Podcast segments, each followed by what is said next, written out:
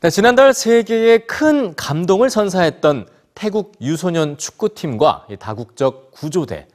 이들 중 무국적자로 알려진 4명이 최근 태국 국적을 갖게 됐다는데요.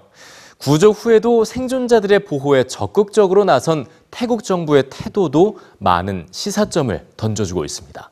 자, 이들이 남긴 교훈 뉴스지에서 전해드립니다. 태국 북부도시 치앙라이에 등장한 벽화. 300여 명이 작업한 이 그림에는 지난 7월 치앙라이주 탐루엉 동굴에서 구조된 13명의 이야기가 오롯이 담겼습니다.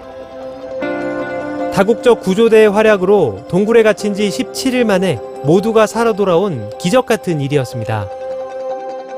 무려 1만여 명이 참가한 구조팀. 이를 가능케 한 데는 태국 정부의 역할이 컸는데요. 태국 정부는 구조 시 발생하는 잘못에 대해 법적 책임을 묻지 않겠다는 면책 특권까지 부여하며 해외 구조 전문가를 초빙했고 나롱삭 주지사가 현장에서 구조를 지휘했습니다. 구조 후에도 태국 정부는 생환자를 보호하기 위해 노력했는데요. 세계 언론의 뜨거운 관심에도 이들의 생생한 이야기를 직접 들을 수 없었던 이유는 이들이 겪을 트라우마를 우려한 태국 정부가 무분별한 인터뷰를 금지한다는 원칙을 세웠기 때문입니다. 구조 후 13명의 목소리를 공식적으로 들을 수 있었던 처음이자 마지막 기자회견. โทษพ่อแม่ครับ รู้แน่ๆว่าออกไปนี่โดนแม่ถล่มยับครับ 하지만 몇몇 해외 언론이 인터뷰 금지 원칙을 어긴 사실이 알려지자 태국 정부는 곧바로 경고했고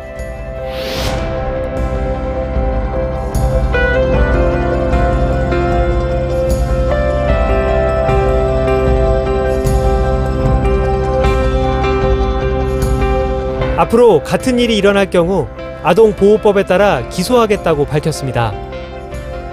그리고 지난 8일 동굴에서 살아남는데 가장 큰 역할을 했지만 미얀마 난민으로 무국적자였던 코치와 마찬가지로 무국적자였던 소년 3명은 태국 내 다른 무국적자 30명과 함께 태국 국적을 얻었습니다.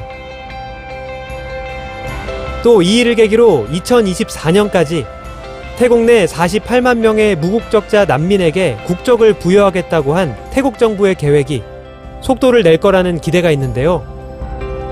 동굴 사건 후 난민에 대한 관심이 높아졌기 때문입니다. 동굴에 갇힌 국민을 구조하고 보호하기 위해 최선을 다하는 정부의 모습을 지켜본 국민들. 그들은 자신이 속해 있는 사회에 작은 신뢰를 더하지 않았을까요?